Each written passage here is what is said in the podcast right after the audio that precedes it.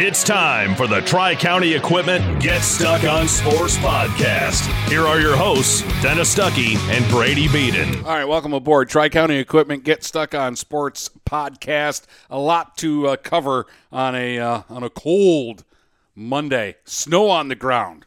Oh, wait, yeah. Right? We're past Thanksgiving now, aren't we? Yeah. It's gone by too fast.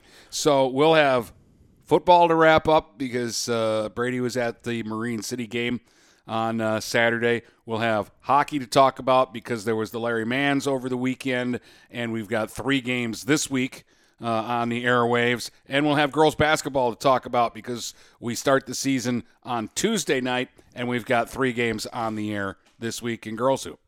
Yeah, we got a jam-packed show for you. It's going to be a lot of fun. We didn't have a show on Friday just because of the holiday, and we weren't able to coordinate to be able to record. But otherwise, it should be a lot of fun. And, yeah, I'm excited to finally get basketball season underway.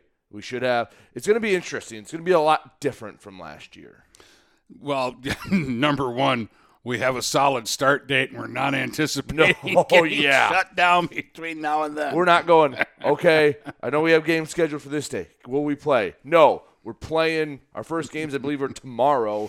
We have what? Northern hosting Anchor Bay, and we also have South Lake at St. Clair. Two teams that are going to have to reload from losing a lot of scoring. Yeah, but, and we'll talk about that coming up. The big thing here is we are anticipating playing a full schedule 20 this games. Year, not of if we start now, then we can play this many games and still have a playoff. Yeah, jeez. And still get baseball and softball started before August. Right. That was the big thing last year. The big thing this year is first, we're going to talk some football when we come back. When you run with us on a Gator UTV, the engine has your full attention, the herd takes notice, and the trail meets its match. Because with effortless four-wheel drive and our smoothest shifting transmission yet, nothing runs like a deer. Search John Deere Gator for more. Contact one of Tri-County Equipment's 10 locations in Bad Axe, Birch Run, Burton, Caro, Fenton, Lapeer, Marlette, Reese, Saginaw, or Sandusky, or visit Tri-County Equipment online at tricountyequipment.com. Marshall E. Campbell Company, located in Port Huron, is a full-line distributor of industrial cutting tools, fluid power, electrical tools, and other electrical supplies, providing utility and contract-based services for more than 100 years. The company has a wide range of products that includes abrasives, automotives, ballast and lamps, boxes and closures, building products, chemicals and lubricants, electrical fittings and equipment, janitorial equipment, wire devices, and tapes and safety products. Marshall E. Campbell Company, located at 2975 Lapeer Road, or call them at 800-250-7520. Buying or selling a home? You need an experienced company standing ready to help you with all your real estate needs who is committed to making you the client number one. O'Connor Realty hung out its real estate sign in the city of Marysville almost 40 years ago to help the good people of this community buy and sell their homes. O'Connor Realty provides access to free, no-obligation home valuation reports prepared by a licensed realtor with no hidden fees. Located at 2801 Gratiot Boulevard, Marysville, give O'Connor Realty a call at 810-364-8700. For all your real estate needs, O'Connor Realty, small enough to know you, large enough to serve you. If your windows stick, slip, squeak, or leak, replace them with Anderson windows. With low-E glass, low-maintenance exteriors, and rich wood interiors, standard and custom sizes, they can turn simple window replacement into serious home improvement. Ah. Hi, Chip Mortimer here, inviting you to experience the difference at Mortimer Lumber. Our expert staff will be here to help before, during, and after the sale. Stop by Mortimer Lumber, 24th and Lapeer Avenue in Port Huron. Hey guys, Brady Beaton here to let you know that TP Logos is now at their brand new location, now located at 901 Michigan Avenue in Marysville. TP Logos has the largest in-stock selection of your team's spirit wear. While the location has changed, the service has not. They still will handle all of your custom screen printing and embroidery needs. Check out tplogos.com to see their vast selection of products, including Badger Sportswear, Nike, North Face, Richardson Hats, Carhartt, and more. Don't wait weeks for your gear. Get it in days with TP Logos. Take advantage of high market values by tapping into your home's equity with a low-rate home equity line of credit from Advia Credit Union. Use the cash for seasonal spending, consolidating high-interest debt, and much more. Learn more and get started online at adviacu.org/HELOC. All loans subject to approval. Equal housing opportunity. NMLS number 401863.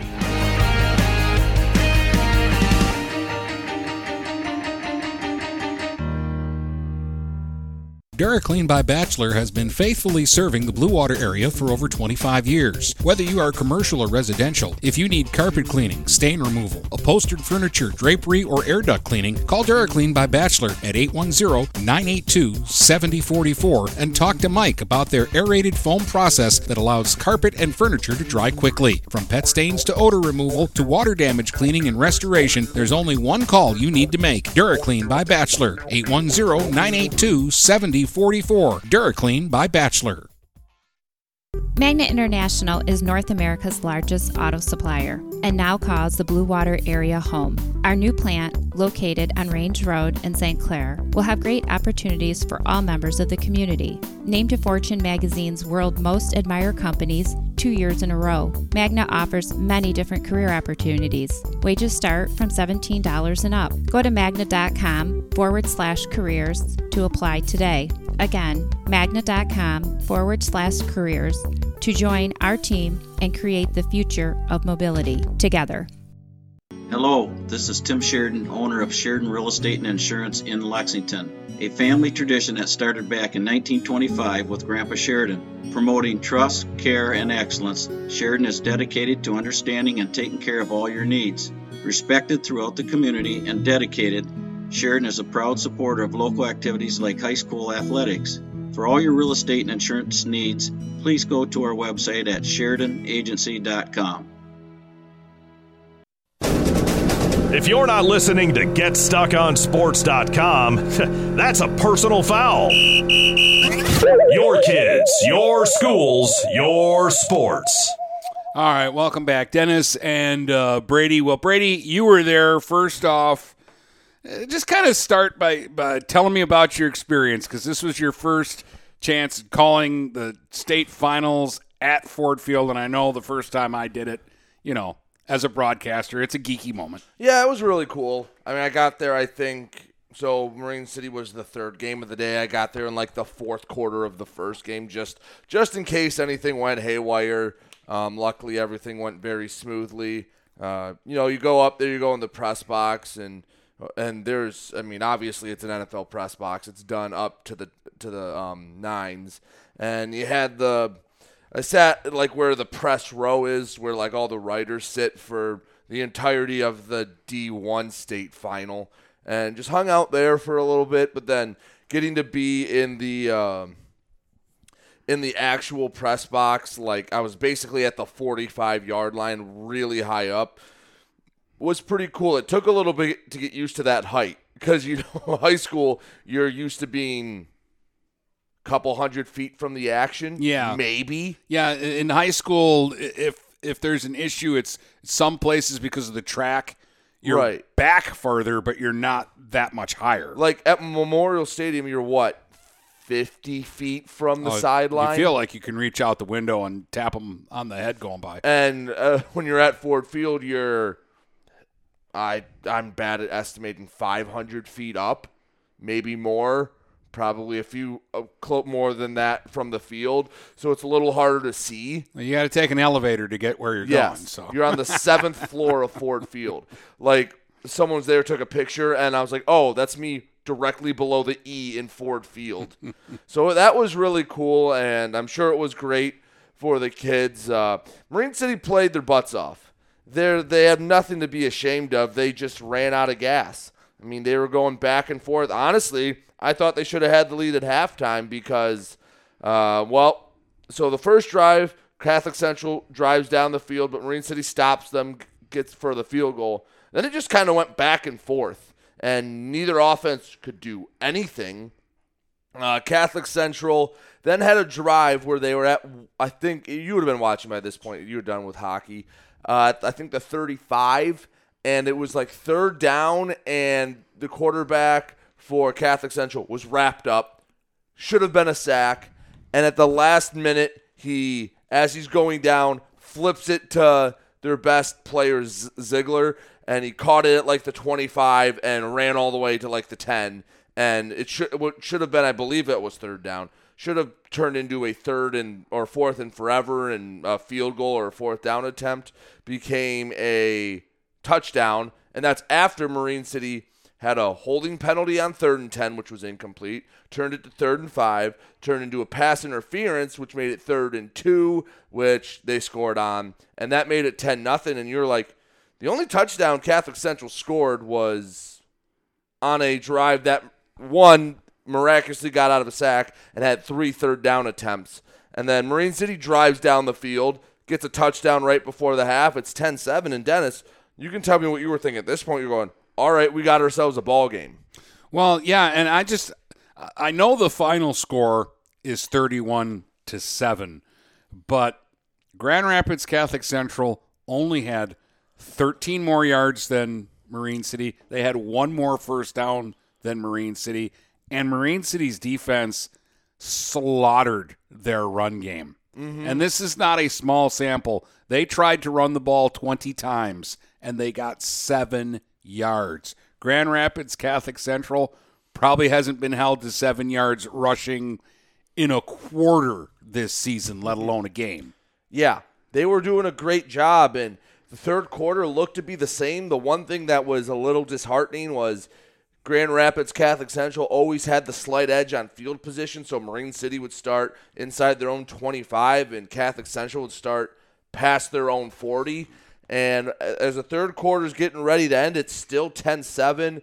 The Ziegler, again, their big receiver, got open, found the soft spot in the zone, caught it with room to work. And I know Marine City has athletes, but that kid's going to Notre Dame for a reason. And he found the sideline and was gone.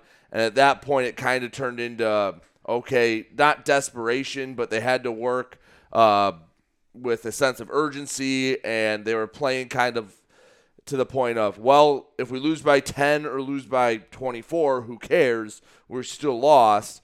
And they couldn't get the first down. Catholic Central scored again on a fade route. And then the last touchdown came when Jeff Hessel was just trying to make a play, threw the ball backwards on fourth down. I mean, again, it's the point in the game where you have to try whatever you can, because if that happens, okay, you had lost already. Who cares if you lose by a little more? And they scored, which, by the way, I was surprised they gave them the touchdown, because I thought on the review. So what happened was it was 24-7, like 4th and short, and they tried to run a play action. Heslop was hit, and he threw it. Tried to throw it to Distelrath, and he ended up throwing it backwards, but they called it incomplete on the field. Kid picked it up, ran it in the end zone. Official says, we ruled it an incomplete pass. It is Grand Rapids Catholic Central ball at wherever, the 30, I think. And then they reviewed it. It was a fumble. He did throw it backwards, but they gave him the scoop and score, and I thought the rule was they had to get it from where the recovery happened. Not that it made a difference. I was just a little confused by that. The only part in that is not being there and not hearing. If a whistle hasn't blown, but they give him to the end of the play. They ruled it incomplete on the field. Like, he ran in, they celebrated, then they said, the ruling on the field is an incomplete pass. So that's what it was on the field. But when they went to video review, they overturned it, but gave them the return as well. Yeah. Which was the only thing that was a little confusing to me. Yeah. But I thought Marine City played a really good game. They played an A- game, and they needed to play an A+ game. They did everything they could, but there's a reason why that's Grand Rapids Catholic Central's 37th straight win. Yeah, they cheat. And it was just tough, because you knew that Marine City gave it all they got, and for basically three quarters they were going toe-to-toe with them. Their offense just could never get anything going. Well, that was the one for me. Like, I'm like, as long as this game is 10-7, Marine City has a chance, because they have those guys You only need one play, and they have guys that can make one play from anywhere on the field, and I don't care who you're playing against, but Tiger, Tetler, those guys can make a play. So as long as it's within that score, Marine City has a chance to do something. But when Catholic Central scored with 19 seconds left in the third quarter to go up 17. And it was on a second and long, too. To go up 17-7, and it was a 59-yard touchdown play. And like that was the one where it deflated me, and I went, okay, well, probably not going to get two touchdowns in the fourth quarter. No, but I have to give a lot of credit to Coach Lutz and Coach Frent. They came up with a game plan that, for the most part, at least defensively worked. But when you take away the running game for Marine City, they couldn't run between the tackles. They couldn't run outside. And Catholic Central had the athletes on the edge to play man coverage and stay with the defenders. It was tough for them to really get anything. And later in the game, not so much in the first half, because I think Heslop started 7 out of 7. He was 7 of 7 at the half for like 90-some yards. In the second half, he didn't have as much time to throw the ball. No, he did not. 7 catches, 136 yards, 2 touchdowns for that Nolan Ziegler in the game. He is pretty good. And how often would you say Marine City if I told you before the game started, Marine City's going to outrush Catholic Central by 70 yards today? You'd think they would win. Yeah. But what did Catholic Central end up throwing for? 221, which is a good number, but, yeah, it's not outrageous. And Heslop threw for 138. Yeah. But, again, they had 3 sacks, and the Mariners only had the one. Yeah, and the kids were out there for a long time. They got worn down. And, yeah, it's tough, but what are you going to do? Well, I'm going to applaud Marine City on a great season. I get it. In the end, 31-7 makes it look like it was an easy win for Grand Rapids Catholic Central. But I bet you if we talk to their coach today, he'll tell you that wasn't an easy win. I guarantee you they thought that, well, it looked like they thought they could just show up and they could roll the ball out and they were going to win. And that wasn't the case. Yeah, no, not at all. Again, first downs, 11-10. Rushing yards favored the Mariners, 77-7. Mm-hmm. The third down, that's tough because Grand Rapids Catholic Central, 50% on third down. They were 6 of 12. The Mariners were just 4 out of 14. And the Mariners were 1 of 4 on fourth downs. And I agreed every time they went for it. Yeah. I thought Darren Letson did a good job playing it conservative early in the game, trusting his defense. But when he went for it, it was kind of the point where, like, okay, you got to go for it now. And they just got stuffed. Because, yeah, there was one inside their 40, and I'm like, you know, it's a close game still, but, yeah, you got to get this yard. Yeah. If you can get this yard, it's like a big statement of we're not scared. We can do this. We can beat you guys. And even when they got stopped, like they didn't put their head down, I think they turned around and got an interception and got the ball right back. Yeah. The couple times their defense was put in bad spots, the fumble in the first half, they actually pushed them back 2 yards and got a 4 and out. They got stopped, and then I think it was Crutchmeyer that got the interception. They did a good job trying to stay in it as long as they could, but Catholic Central just had more depth and lasted longer, but they went toe-to-toe with them for basically 36 minutes. We saw a lot of football this year, Brady. We did 39 games this season. Yes, we did. Your thoughts on our football season in the Blue Water area? I thought it was a pretty good one. I thought it was, too. I thought we had some really, really talented teams. I was glad to see Marine City get back to Ford Field. But, yeah, I mean, St. Clair was probably one of the bigger stories, going from a 1-5 and a bad 1-5 at that a year ago to MAC Gold champions and playing for a district title. Cross-Lex has kind of staked their claim at the top of the BWAC mountain for now. You know you're going to have 3-4 teams coming after them next year.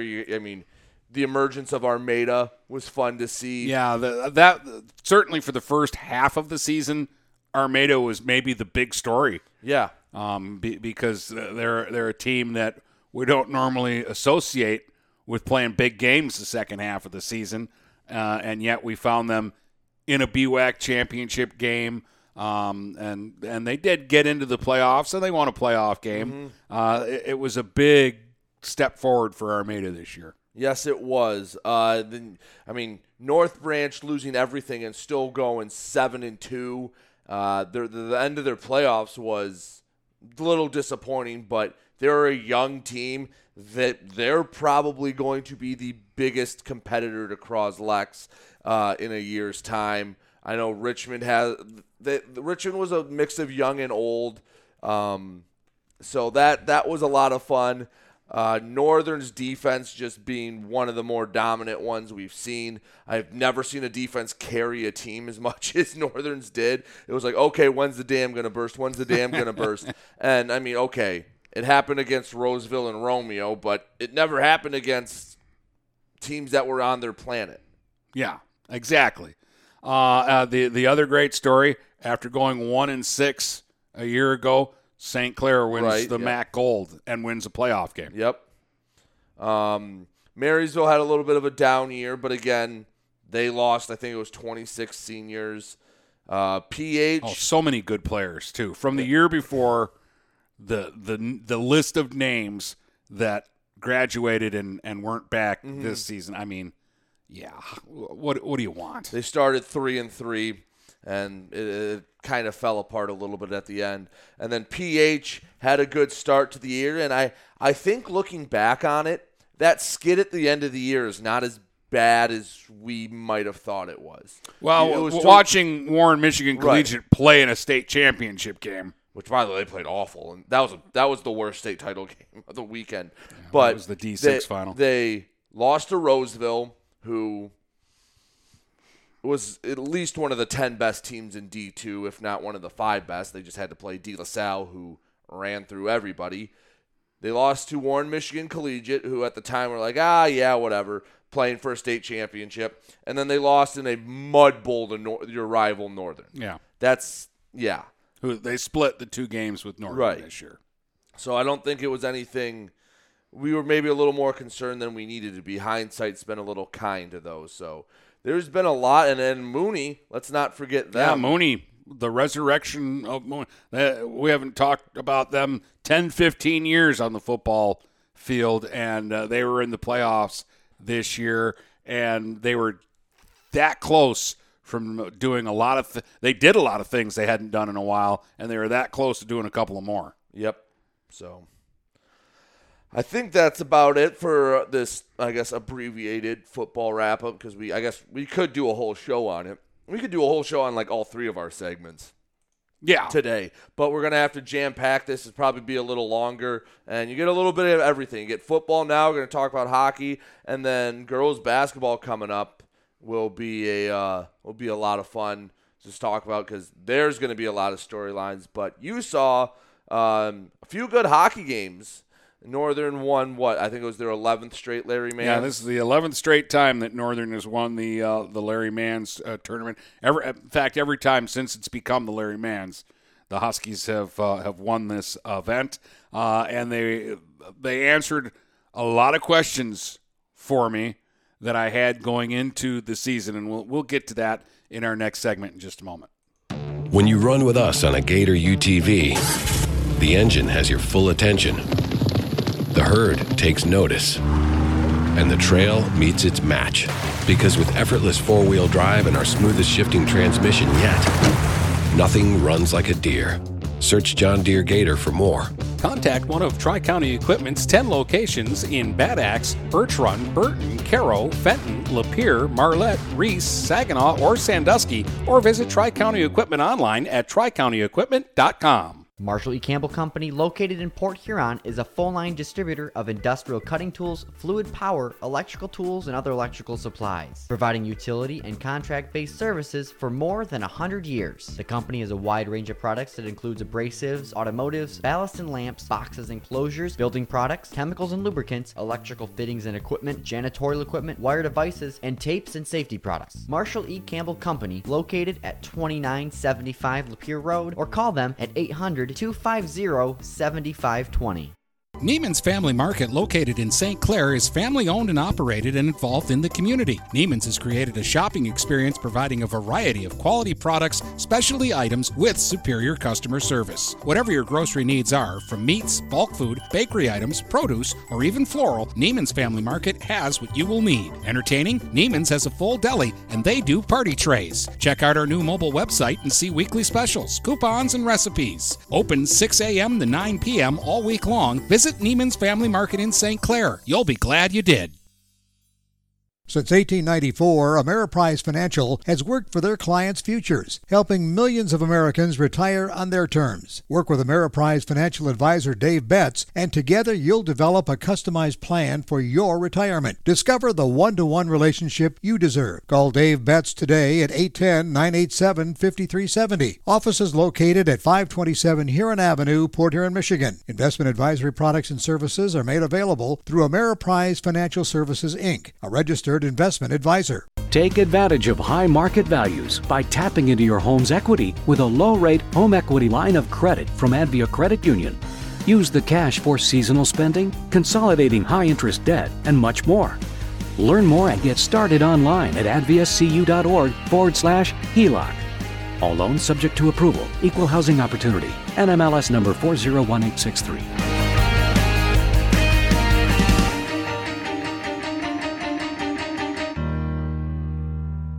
Having car trouble? Look no further than Marysville Goodyear. Located at 291 Range Road, Marysville Goodyear will take care of all your automotive needs. They know that just one visit to them will make you a customer for life. Whether it's a tune-up or tire rotation, consistency is the name of the game for the folks at Marysville Goodyear. Need tires? Marysville Goodyear is a certified dealer of Goodyear, Dunlop, and Kelly tires, and they stock tires for cars, trucks, SUVs, and more. Give them a call today at 810-364-4700. Marysville Goodyear, where your satisfaction is our guarantee.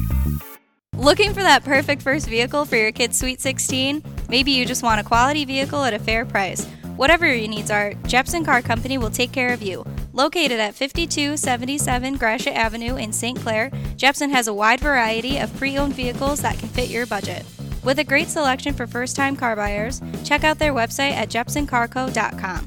That's Jepson carco.com. Or give them a call at 810-662-3048 to find the perfect ride. This is Nash Phillips. I'm a class of 2022 senior and varsity football player at Port Huron High.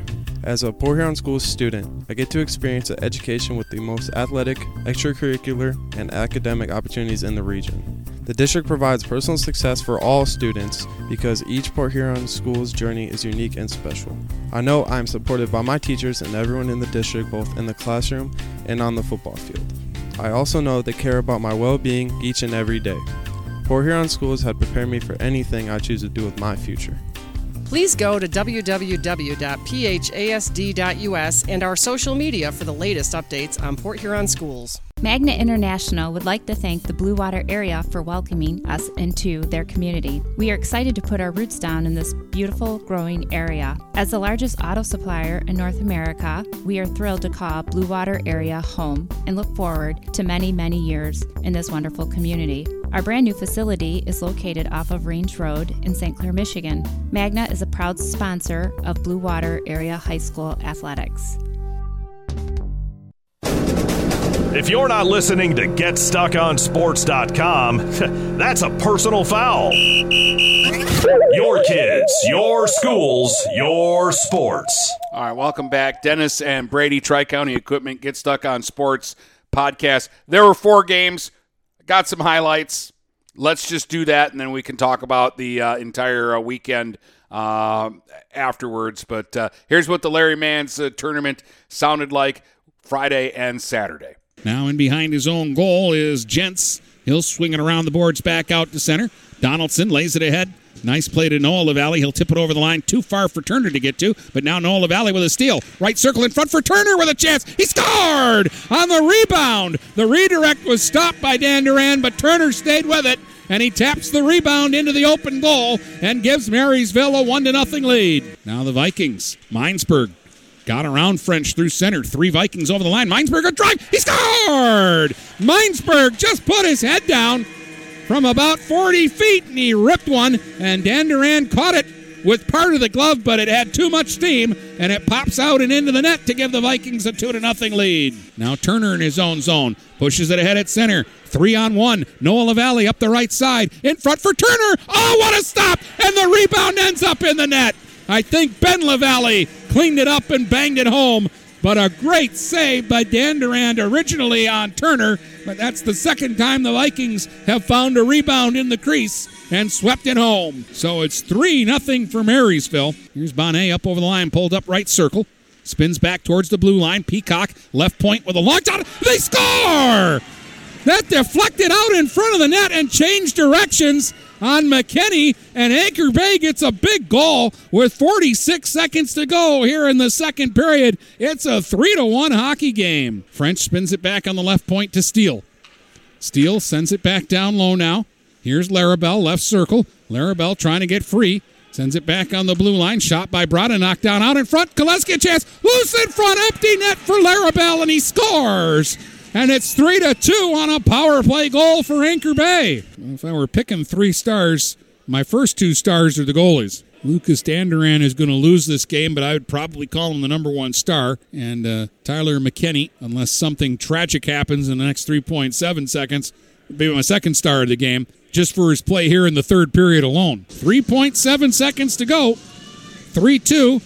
And it came back to French, but got away from him. And the puck will slide out to center, and the game is over. And Marysville will beat Anchor Bay 3-2 here in the first semifinal. They wave off icing here, so the Huskies will come back and play it. Nolan Johnston sweeps it ahead for Graham at center. Leading a three-man rush over the line. Graham into the slot. Got around his man right into the goal. He makes a great move, and he scores. Matt Graham dragged that puck right through the defense, got in on McQueen, did a little head and shoulders fake, got around the goalie and tucks it in to give the Huskies a 1-0 lead. Trying to get to it is Matt Monahan. He's got it along the left wing boards, and he'll take it back down low. Trying to work away from Greg, and he scored! Monahan trying to center it, and it hit a big red in front of the net. I believe that was DeLong, and it went off the heel of his skate and startled McQueen, and it ends up in the net, and Matt Monahan will get credit for a goal, giving the Huskies a 2-0 lead. Orr, nice pass ahead. Chauvin up over the line. Chauvin into the right circle with some room now. Got out in front of the net and then couldn't pull the trigger. Then he sets it up, and the shot by Bruno, and he scores. Boy, they almost got in each other's way, but once they figured it out, Chauvin waited. Bruno got set up, and then it was a slam dunk from there for Kyren Bruno. And he makes it 3-0 Northern. Matt Monahan along the right wing board sends it back down low. Here's Tim Monahan to Matt Monahan. He scored! Oh, what a shot right up under the bar from the rim of the right circle. Matt Monahan gets his second goal, and that was a really sweet-looking shot to make it 4-0 for the Huskies. Now Matt Monahan in behind the goal. Circles in front, shoots. Puck right on the goal line, and Tim Monahan will tap it in and finish it off to make it 5-0. For Northern. Orr's got it right circle. Goes back to the right point to McHugh. He'll move it between the circles, then slides it across. And there's the shot by Simpson, tipped right at the top of the crease for a goal. Carter Bellinger tips it in, a power play goal for the Huskies, and they take a 6-0 lead. Now Bruno looking for somebody in front. Finds Bringard with a drive. He scored! Bringard shot. McQueen got a big piece of it, but it just trickled between the arm and the body and in. And the Huskies get their seventh goal and take a 7-0 lead here. Here's Orr charging into the zone, right in on goal. He scores! Orr split the defense and snaps it home for the Huskies' eighth goal of the game, and they lead it 8-0. Silas Klink plays it right circle to Chauvin. Chauvin put it right on in front. Bringard cutting in, and he scores. Pretty passing there by Northern. And Jack Bringard gets his second goal of the game. And the Huskies go up 9-0 in this one. Robbins ahead for Larson. A minute to go here in the period. Larson over the line. Down low, Bellinger. Put it right out in front, and they score. Simpson on the backhand will get the 10th Husky goal of the game. He'll call it just a trip, and the clock will run out, so it won't matter. Four more goals for Northern. They're going to win this one in a two-period mercy by a final score of 10-0. Bonnet takes a look around, surveys the situation. He's got a couple guys open on the left side. There's Peacock for the drive, and he scored. A one-time shot from the left circle by Peacock, and Anchor Bay gets a power play goal to take a 1-0 lead in this one. Now moving up the right wing side is Axelrod. Cuts out in front and then was knocked down. Play will continue. Axelrod will get it out of the corner into the left circle with it. Tried to work in front. Did. Took a shot. They score! A backhander by Martin. As the puck was going to the net, Martin reached out and flicked it with his stick, and he beat Gerling cleanly, and the Big Reds have tied the game. Steele has it, left circle. In front, Bonnet, a shot, he scored!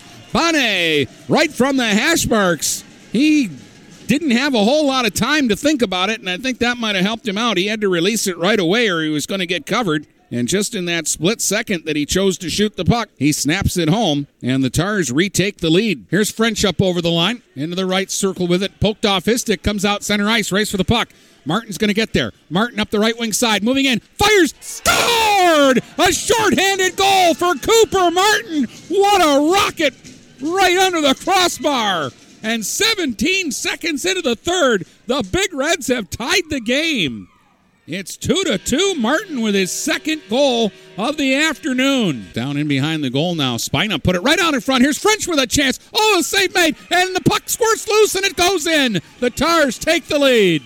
3-2, the shot by French. McQueen got a big piece of it, and then it just seemed to pop off of his shoulder, and it just rolled over the goal line, and Anchor Bay's back on top. With 12:41 to go, they lead it 3-2. Now it's French playing it back to Peacock.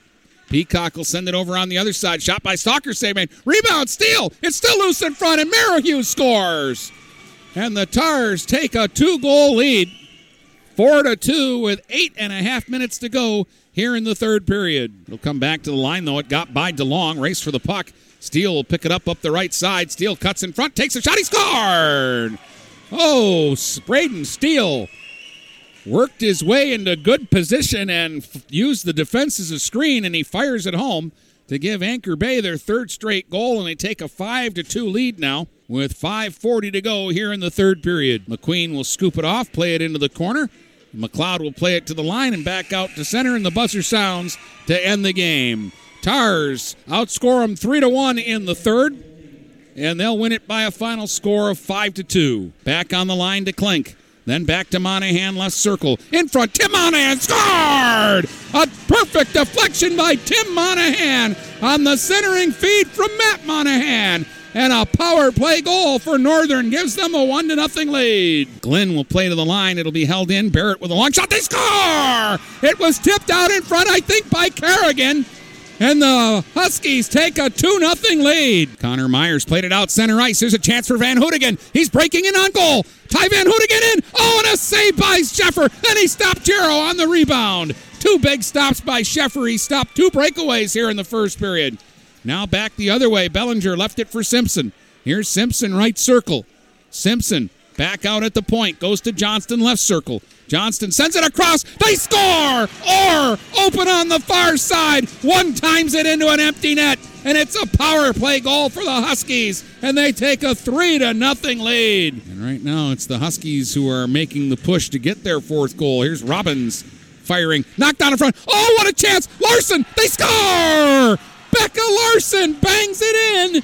And the Huskies do get a fourth goal. And they lead it 4-0. With 5:43 to go here in the second period. And Klink will skate away from Meinsberg and run out the clock. And 4-0 will be your final score as Logan Sheffer gets a shutout here in the championship game of the Larry Manns tournament. With 30 saves and some big ones. Marysville had a lot of chances. Brady, they had 6 power plays in the championship game. They had a 5-minute major. They had about 2.5 minutes straight of 5-on-3.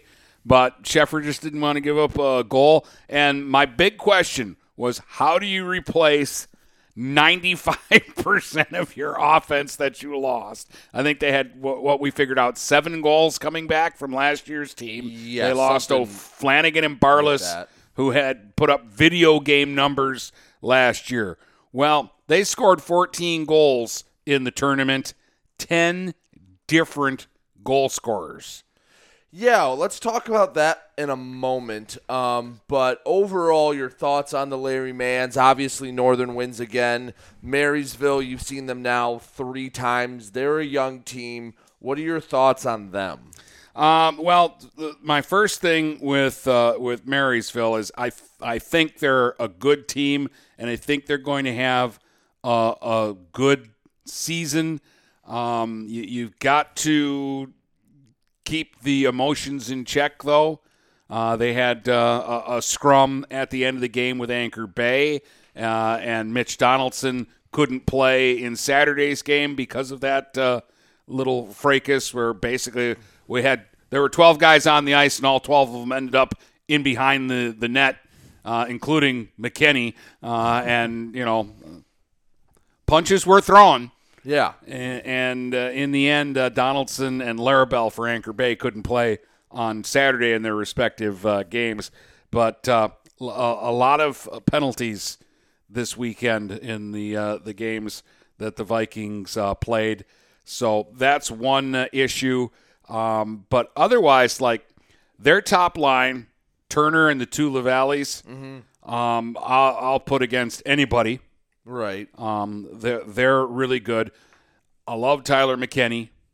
I think without Donaldson, that hurts them defensively. Right. Meinsberg and Donaldson, they're kind of like extra forwards out on the ice. And they have, the last 2 seasons, played up front. It's the development of, like, the second and third line guys for Marysville. Ty Van Hootigan has got to give them some offense on that second line. Yep. I like the idea, especially in high school, of keeping your big line together. But at some point, Coach Hardick might have to think about maybe putting Ben LaValle with Van Hootigan or putting Noah LaValle with Van Hootigan, just to kind of balance it out and give them more scoring, because that's what Northern has. Right now, Northern has 4 first lines. Yes. Like, there isn't, like, that line where you go, okay, these are their top guys. There's just 4 lines that are kind of all the same, that all have balance, all have people who can put the puck in the net, and they all play well. It's like they took a guy and they made 12 carbon copies of him, put them out on the ice, and that's their 4 lines. Yeah, so at least early in the season, there's no obvious superstar. Like, they had 2 dudes last year that just almost scored at will. Yeah, you knew when they were on the ice. Yes. But it almost might be better this year. Not that losing them made them better, but they are a much more balanced attack. If I'm a coach preparing for the 2020-21 Northern team, I go, okay, you got to stop these 2 guys. Stop them, we win. Where this year, you know they're rolling.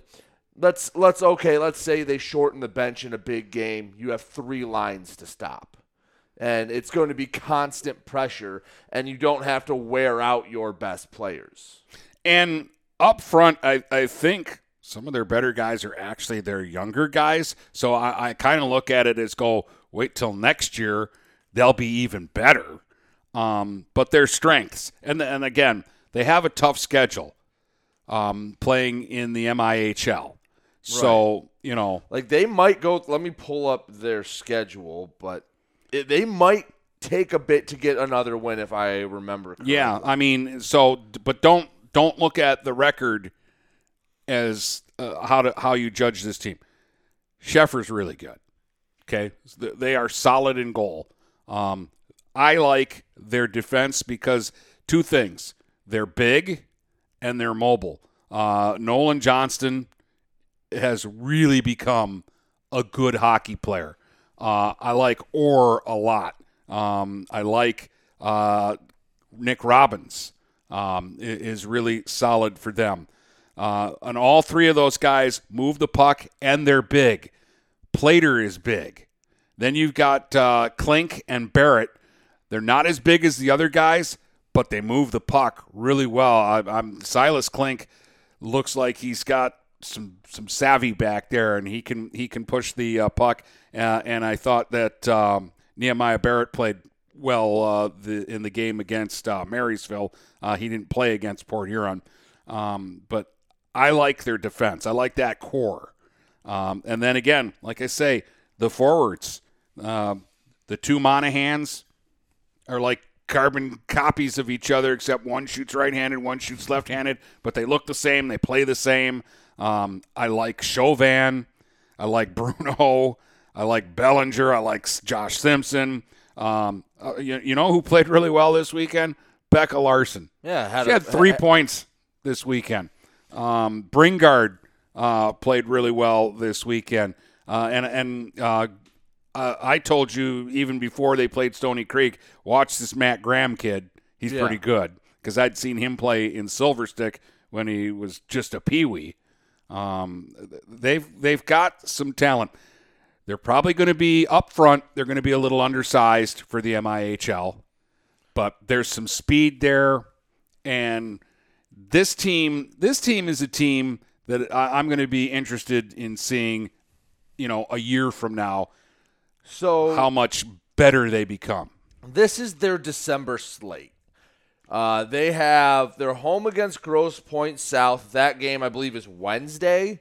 And you're doing that game, or we're doing that game. It'll be on the air.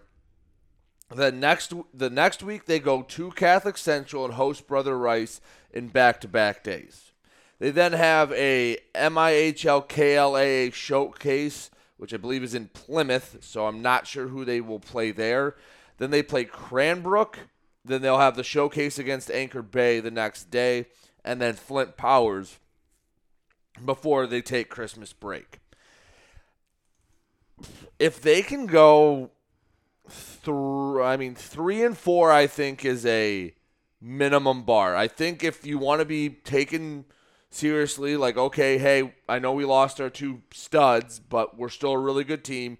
I think you beat Grosse Pointe South. Catholic Central and Brother Rice are going to be what they're going to be.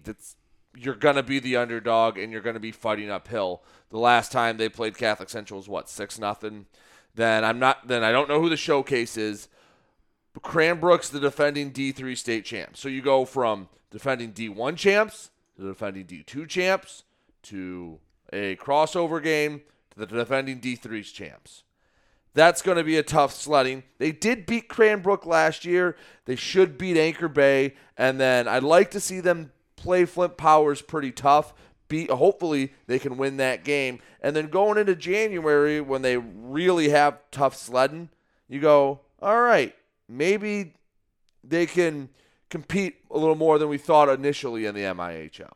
I just, for me, again, the key, staying healthy. Mm-hmm. I don't think it's as big a problem if you lose a forward, because I think they have depth there, but they need to keep that core D healthy this season, and they need to keep Sheffer healthy this season, because they'll go as far as he'll take them, and he's a guy I want standing in front of my net when postseason games start, and it's one game elimination. He's a guy that can get you an upset. Right. So, and you saw PH. I know they were a little shorthanded this week, but they were a lot shorthanded. They're missing five guys that make a difference. Okay, you get Ethan White into your lineup. That's a goal-scoring threat. They only had 14 shots on goal in 2 games, because basically they had 9 skaters and they got to circle the wagons and just play rope-a-dope, ice the puck. And hope that the other team gets frustrated and turns it over. And that's how they scored 2 goals against Anchor Bay. But you get White in your lineup. You get Roberts in your lineup. That gives you a puck-moving defenseman who's physical and will run into guys. And I'm going to tell you what, Sean McQueen was their hero this weekend. Here's a kid that I think he's normally a defenseman. But the two goalies on the roster were not there. I was told Elijah Jones has a broken arm. Okay. I don't know how long he's going to be out, but he's a good goalie. Yes. And McQueen played terrific this weekend. I don't know that the scores would have been any different had Jones been there playing goal for them, because McQueen looked like he'd been doing it all his life. Mm-hmm. I gave him the player of the game against Northern, and you're like, they lost 10-0 in two periods. What are you, mental, Stuckey? The kid made 37 saves in two. The shots were 26-0 at the end of the first period. He made 20 saves in the first period. Not one single goal that he gave up was his fault, mm-hmm. or was a bad goal where you went, oh, stop the puck, kid. No, he was incredible. He was acrobatic. He was making saves. Sometimes I'm not sure he knew what he was doing back there, but he was getting in front of the puck. It was just instinct. And then he made 38 saves in the Anchor Bay game, and that game was 2-2, 17 seconds into the third period. Yeah, they played well with a lot of guys out. They were really, really undermanned, and it wasn't just that they were missing five guys. It was they were missing five good guys, right? That make a difference for their hockey team. So and Anchor Bay. Again, they're kind of the enigma because they were hit and miss throughout their games. Well, it was 3-0 like that against Marysville, and then they didn't give up another goal. Yeah, they got great goaltending in the first game from Dan Durand, but even just the way they play, they've got some guys that are good with the puck, but there's a lot of I'm going to skate through everybody kind of mentality, mm-hmm. and that doesn't work a whole lot for you. But it was like they had a bad first period against Marysville, and then they played solid the last two periods against Marysville. They had a good first period against PH, then a blasé period, and then a good period. So it's like they were kind of Jekyll and Hyde throughout the game, but they have good goaltending, and again, they've got some guys. I like Aiden French. I really like Mark Bonnet, and I thought Braylon Steele was a good player for them this weekend in the game. So they're solid, but right now I would put them as the number 3 team. Northern, I think, is head and shoulders above everybody else right now. I think Marysville is our second best team in the area right now, and that they'll get better during the season. And then you got Anchor Bay, and then you got PH. But I'd like to see PH, hopefully, when they've got a roster of 15, 16 kids, and see what they look like then. Right. I'm hoping they've got some guys back for when they play Utica later this week. The second game on Thursday night is PH against Utica. And actually, last year, those were really fun games when Utica came to McMorran Arena and played Marysville and PH a couple of weekends in a row. The one was that 7-5 game where I think Charlie Goodme had 4 goals and scored Saturday. 2 men short on a shorthanded goal, and it was a fun game. It went up and down, and there was a lot of action and a lot of goals. So. Yeah, I remember that. Yeah, and LaValle had the 4-goal game against where he scored the 4 power play goals. Chip Valley. Yeah. So, all right. Well, there was hockey. Now we still have to talk a lot about girls basketball because there's a lot to talk about, and we have to fit it all into one segment. So it'll be a little bit of a long one. It'll be a long show today, but. You've gotten football, you've gotten hockey. Now it's going to be girls basketball because it's worth it. We'll put you in a good mood on a Monday. We have 2 games for you tomorrow. Looking forward to it. Buying or selling a home? You need an experienced company standing ready to help you with all your real estate needs, who is committed to making you the client number one. O'Connor Realty hung out its real estate sign in the city of Marysville almost 40 years ago to help the good people of this community buy and sell their homes. O'Connor Realty provides access to free, no-obligation home valuation reports prepared by a licensed realtor with no hidden fees. Located at 2801 Gratiot Boulevard, Marysville, give O'Connor Realty a call at 810-364-8700 for all your real estate needs. O'Connor Realty, small enough to know you, large enough to serve you. Hi, Chip Mortimer here. So much depends on your roof. Mortimer Lumber proudly features the Landmark Series shingle from CertainTeed Roofing. Landmark shingles come in many colors to surely enhance the look of your home. Landmark shingles offer a limited lifetime warranty, so you can be assured your roof will last for generations to come. Stop by Mortimer Lumber at 24th and Lapeer in Port Huron. Our expert staff will be glad to help answer all of your questions. Mortimer Lumber has locations in Port Huron, Emily City, Sandusky, and Bad Axe. Neiman's Family Market, located in St. Clair, is family-owned and operated and involved in the community. Neiman's has created a shopping experience providing a variety of quality products, specialty items with superior customer service. Whatever your grocery needs are, from meats, bulk food, bakery items, produce, or even floral, Neiman's Family Market has what you will need. Entertaining? Neiman's has a full deli, and they do party trays. Check out our new mobile website and see weekly specials, coupons, and recipes. Open 6 a.m. to 9 p.m. all week long. Visit Neiman's Family Market in St. Clair. You'll be glad you did.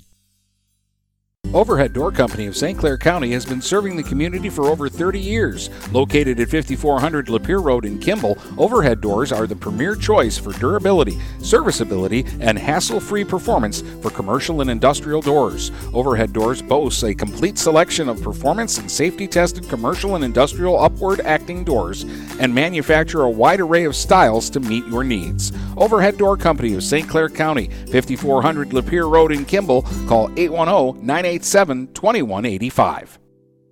Hey guys, Brady Beaton here to let you know that TP Logos is now at their brand new location, now located at 901 Michigan Avenue in Marysville.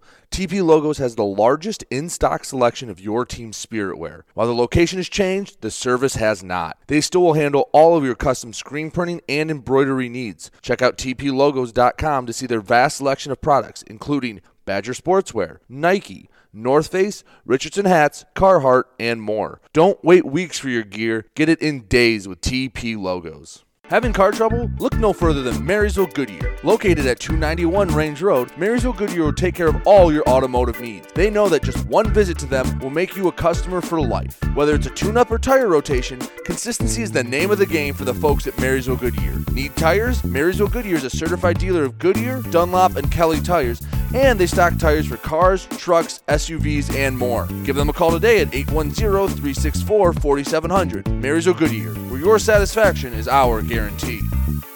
We welcome you to make Port Huron Schools your district of choice. Your child will experience an education with the most athletic, extracurricular, and academic opportunities in the region at Port Huron Schools. We specialize in providing personalized success for all students because each Port Huron Schools journey is unique and special. This year, more than ever, we truly appreciate our families and would like to thank them for their continued support. Please go to www.phasd.us and our social media for the latest updates on Port Huron Schools. Finding that missing shin guard, remembering whether it's a home or away game, getting the right kid to the right playing field on the right day. Why are simple things sometimes so complicated? Thankfully, with auto owners, insurance doesn't have to be one of them. We work with independent agents who keep insurance simple so you can worry about more important things, like not being that fan. Oh, come on, ref! That's simple human sense. For all your real estate and insurance needs, please go to our website at SheridanAgency.com. If you're not listening to GetStuckOnSports.com, that's a personal foul. Your kids, your schools, your sports. All right, welcome back. Dennis Stuckey, Brady Beaton, the Tri-County Equipment Get Stuck on Sports podcast. And yes, the high school basketball season is now upon us with football completed. The boys will get going in another week or so, but the ladies tip off Tuesday night, we'll have a couple of games for you on our airwaves as Northern will take on Anchor Bay, and St. Clair will be at home against St. Clair Shores South Lake. But the team that I think in girls basketball we're going to talk about a lot this year, Brady, is Marysville. I thought that they were really good last year. They unfortunately had to play up come the playoffs. And they were over at Dakota in a district of death with teams that they shouldn't have been having to go up against. But they lose one player off of last year's team, Husson, and they have some good young talent and kids that started showing us last year. Avery Walters is on my players to watch list this year because I thought she was starting to show signs of being terrific towards the end of last year. And then obviously Caitlin Kane she was a dynamic scorer last year. No reason to think she's not going to score the basketball this year. Right. It's going to be a good year for Marysville. I think at least with our MAC teams, they're probably the best coming into it just because it's probably between them and Marine City because they have the most known commodities. You mentioned all those names, and they have a lot of depth. Kane will be their main scorer, but they'll rotate 9, 10, 11 girls at a time and play significant minutes, and they play fast, and they play quick, and they can get up on teams really fast, and they're probably more going to be known for their defense than they are going to be for scoring. Well, but here's the thing, though, because I do think, Kane will score. I think Walters will score this year. I think she's going to be a double-digit scorer. And then the other one that I want to keep an eye on is Miller, because Miller's got some range. She can shoot the three, and she had streaky performances last year where she'd knock a few down out there, looking for consistency. And then the other thing that the Vikings do really well is they get their hands on a lot of balls. They force turnovers and mistakes, and they get a lot of breakaway baskets and easy baskets off of their defense. Yeah, just trying to think. There's so many names. I think Anna Oles is back playing. Megan Winston's another one. They're going to be a really good team this year, and we're going to find out fairly quickly how good they'll be. They open at Chippewa Valley. They weren't great last year, but it's a much bigger school. They open there and then host Port Huron Northern.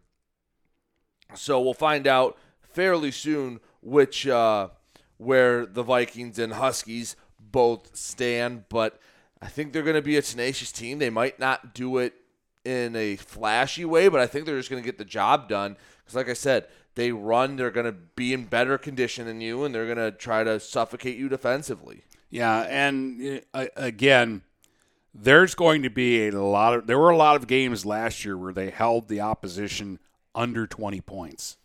Yeah, let's see if I can get you some scores from last year. I know the first time they played St. Clair and the first time they played Marine City last year, they won those games going away. Right. They only played 9 games last year because of everything that went on. They lost their first game to PH 56-23, and we kind of went, oh, yeah, we didn't think they were going to – we didn't know what they had, not going to have much. They lost a lot of talent. Then 47-19, 47-22, 51-11, 48-32, 35-20 in MAC Gold play and won that going away. Then they beat St. Clair again 36-30 before losing to Lakeview 62-53 and lost to Anchor Bay 42-20. Yeah, and the Anchor Bay game was the playoff game at Dakota, and that Anchor Bay team was low with Decker and Wolf.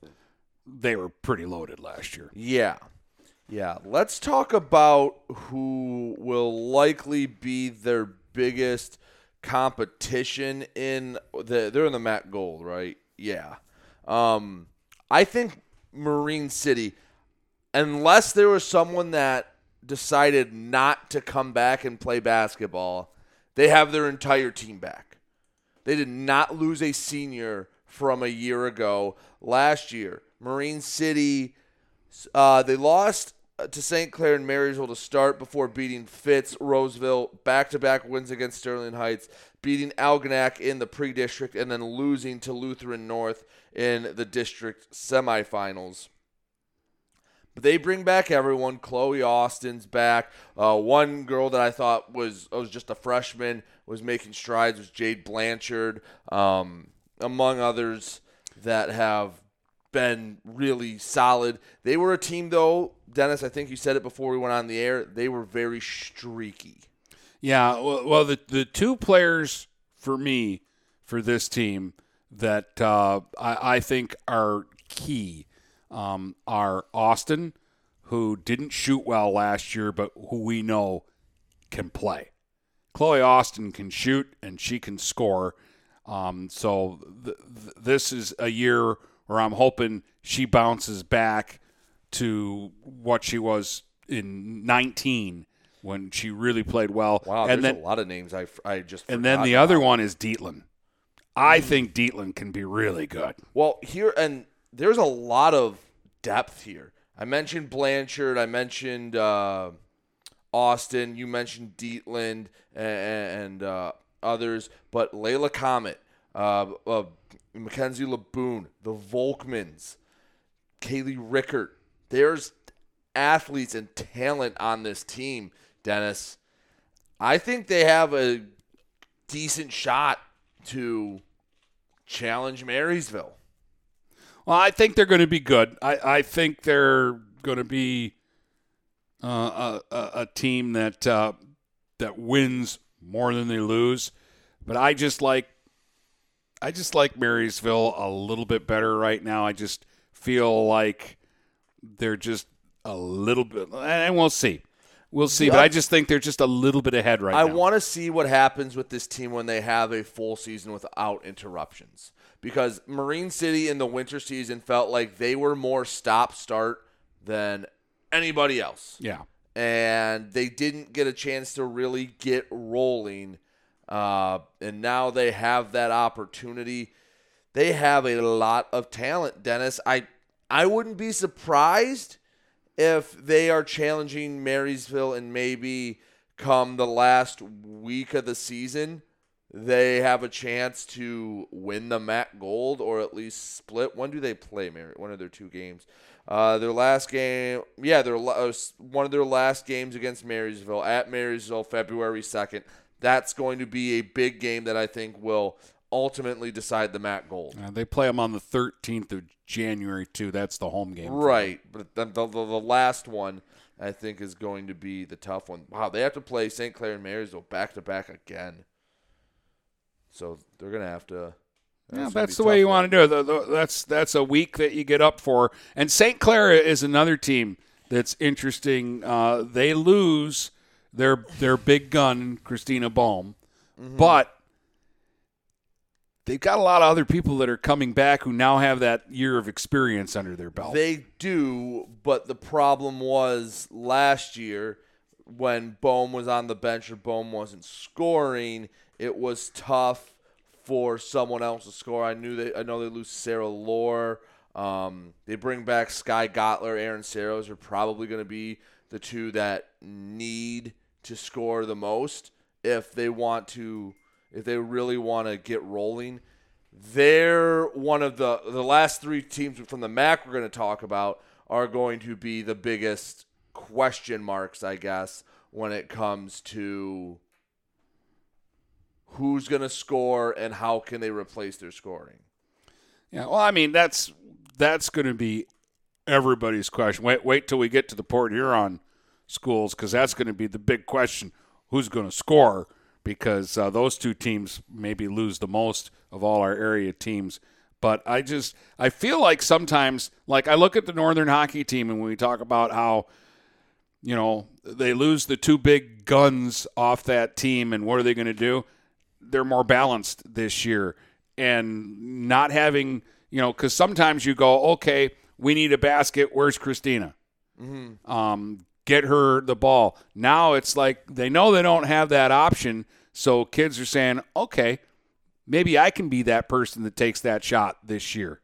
And I think sometimes that helps kids with their confidence. We went into last season going, there's no Gabby Fogarty. Who's going to score for Marysville? And all of a sudden, Caitlin Kane became a scorer. Well, some other names that are back, Madison Cole, Ashlyn Zimmer's going to have to step up. Paris Henderson also back. I'm going to be very curious to see who it is that really steps up and becomes the go-to scorer when, hey, the other team's making a run. We need a bucket here. Who's going to be touching the ball? Yeah. So I just it's an interesting and intriguing season, and I like having the three area teams there together playing each other. That just makes it more fun. Yeah. All right. What Port Huron High School do you want to start with first? Because both have very similar, I guess, problems because they both lost some very talented senior classes. Well, the thing with the Big Reds is they've been so good now for the last few seasons, and it's kind of going to be a little sad for me because I watched that team develop. Mm-hmm. I watched them get their upset win over really Northern was really good at that time, and PH got that playoff win at Northern, and then you watch them develop and get better and better, and now pretty much all those girls are gone. Yeah, there's going to be a lot of new faces. The big returner for Port Huron High is going to be Julia Gilbert, and that's a nice player to have and a nice player to build around because you know. She can score. She plays good defense. Like it gives you something that you've got Gilbert who can get you a basket and who can make a play for you. Now what is the surrounding cast going to be like? Because that was what was so good about the Lady Big Reds was that they had 5-6 kids that could beat you. Right.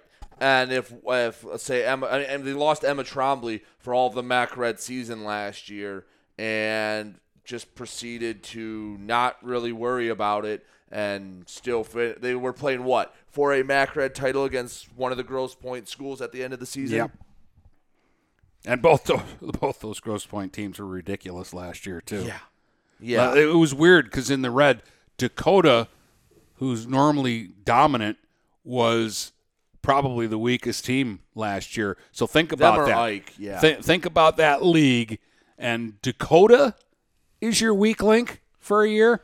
And you know that won't be the case for too long. I mean, the other names that pop up that I remember from last year, Mia Jacobs played probably the most significant minutes. But really outside of that, it seems like there's going to be a lot of new faces.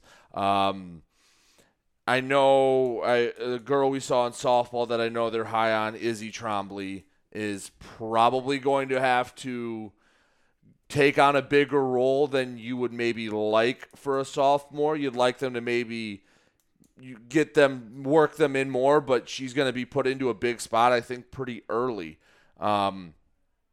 PA, and they're not going to – it's not going to be easy for them. Their opening schedule, they're at Utica. Then they play Our Lady of the Lakes, then Anchor Bay, then Stevenson. Then they're into the holiday tournament. Yeah. I mean, I have – number one, I like their coach. Yes. I think Becky Gilbert does a great job. And again, with Julia Gilbert, I actually think Jacobs got a lot of good experience last year and that she's a good player. That's kind of the role you want to develop. Izzy Trombley's kind of the wild card. She's not going to be Emma Trombley, but if she's anywhere in the ballpark, you got yourself a good player. Yeah. It's just that there's not going to be a lot of time to learn for them. They're going to have to be good, and they're going to have to be good quickly. Yeah. At Northern, it's going to be tough. I was talking to Coach Hendershot. They might have as many as 5 freshmen on the roster. They have extreme turnover there. It's Jersey McGregor and then not a whole lot of names that we've said in recent years for them. Gone are names like Shagney and Keys that we've been saying a lot for 4 years. And they don't have a roster posted yet, but yeah, they're going to be losing a lot, and Jersey McGregor's going to have to be someone that if they need to win big games, she's going to have to, hoping to put up like 15 and 10 a night, which is tough, but there's going to be a lot more points out there to grab. If they have the size advantage in the post with her, I think they can make it work, especially earlier in the season as a lot of new players are getting their footing as starters on a big stage. Well, I also think, and I thought this last year too, she played best in games where they got her involved early. Mm-hmm. They posted her up early in the games and got her some early baskets, and I thought that helped her with her confidence, and she played really well. It'll be interesting because they open with Anchor Bay on Tuesday night, and Anchor Bay's got a big Peyton Lee, who was, I think, just a sophomore last year, and Peyton, probably her best game of the season was early in the season against Northern. I think she had 16, 17 points in that game, and Anchor Bay won big at home.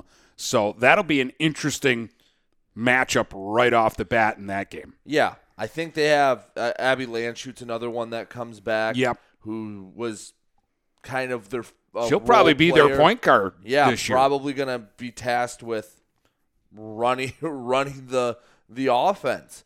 Yeah, it's going to be tough, but you're going to be young, and you're going to use it as a learning experience because you have 5 freshmen. You're going to take your bumps, but you've seen it before where you get a group together early and they learn how to play together and they start to get success. And then, hey, 2 years down the road, you're talking about maybe playing for another regional championship.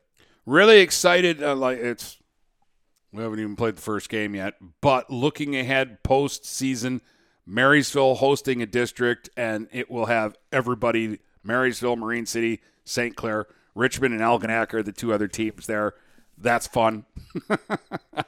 I'm excited about that. Imlay City is going to get to host a district.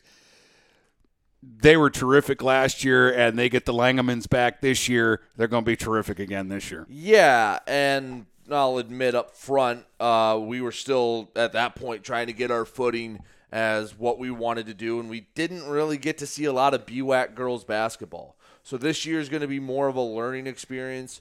We know Mary Langeman, probably the best player in the area, coming back. The 40 girls over there, really talented. They're going to be a really good team that I think has another legitimate shot at playing in another quarterfinal. Yeah, and here's the thing. They lose a couple of good players. Rosen and I'm going to say it wrong. I'll say Thibodeau, and it's Thibodeau, and I'll say Thibodeau, and it's Thibodeau. I think it's they actually pronounce it like it's Thibodeau. Yeah, I remember. Doesn't matter how I say it. I'm going to say it wrong. It wasn't the way you normally pronounce it, if I remember. I think it's actually Thibodeau. Like but they lose those players, but you know what that means? Probably more playing time for like Lily Langeman. Yeah, yeah. No, they still have a lot. They lost. You said Kayla Rosen too. Yeah. She was the rebounding machine. She still is at SC4. And, yeah, they're going to be the favorite in the BWAC. And I really, I'll admit right now, I don't know a lot. I know North Branch was their biggest competition last year. I'd have to check to see what they're bringing back. But that's going to be a big question mark for in the BWAC is who's going to challenge Imlay City. And that's something that we are going to have to figure out because we are doing a lot more BWAC girls basketball this year. So we'll find that out. Yeah, that's the other fun part is that we'll have a full basketball season this year. We didn't have that last year. not by a long shot. We missed several weeks of the season. Like you say, Marysville played 9 games. Marine City, every week there was cancellations. And the teams that did play a lot played about 15 games last year. We'll have everybody back up playing about 20 games plus playoffs this year, so it'll be a lot more fun. But we'll see a lot more basketball, boys and girls, around the area. For instance, we'll see Imlay City, Armada in mid to December, and we'll see Cross-Lex and Yale in mid-December. So there's a week that didn't happen for us last year where we'll see 4 basketball teams that we really didn't see last year. Yeah, so we'll learn, and we'll learn quickly. Mooney's another one. I saw one Mooney girls basketball game last year, and I know that they've made some changes too. I think they have a new coach this year, but that's another team that we'll get to see, and obviously looking forward to the boys season because the Mooney boys will be another team that we'll be watching this year with a great deal of interest. But I guess we'll get more into the boys next week when our season starts. We actually have a Monday game next week with the boys. I know we open with Beach at Cross-Lex. Yeah. So that'll be interesting. I know Cross-Lex has lost a couple of guys, but they're still going to be good. Yes. They're going to be – I still think they're going to be the best boys team. It's just not – well, last year it was a special year for boys basketball. Yes. We had 3 teams that – we said it all the time last year. In any given year would probably be the best team in the area. And poor Armada has a great team. And it just has it with a generationally all-time great team in their same conference. Yeah. And district. Well, I mean, what happened to Marysville at the end of the season was a shame because they were really good. Marine City Cardinal Mooney was really good last year. I still look back at that game at Southfield Christian, and I feel like they should have won that basketball game. And that if they played it over again, they would. But you can't do that. You mentioned Armada. I thought at times, too, there were a couple other teams in the BWAC that when they got rolling were fun. Like when Elmont was shooting threes, they were fun. When Imlay City was on, they were fun. And they were kind of a Jekyll and Hyde team that I think has a little bit to prove coming back this year because they would be either really good or really bad. There didn't seem to be an in-between for them. Right. Yeah. So, well, we have a week for that. We have girls basketball this week. We have more hockey. And, football season's come to an end. We don't really get any time to rest. It's right into full-bore winter sports.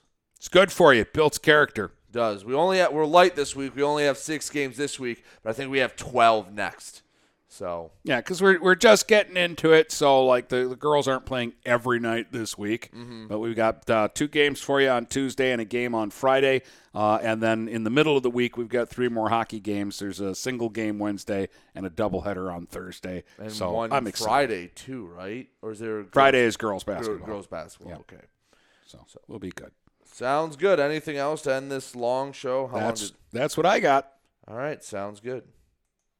From Port Huron to Marysville and St. Clair to Marine City, the Blue Water area is Stuck on Sports.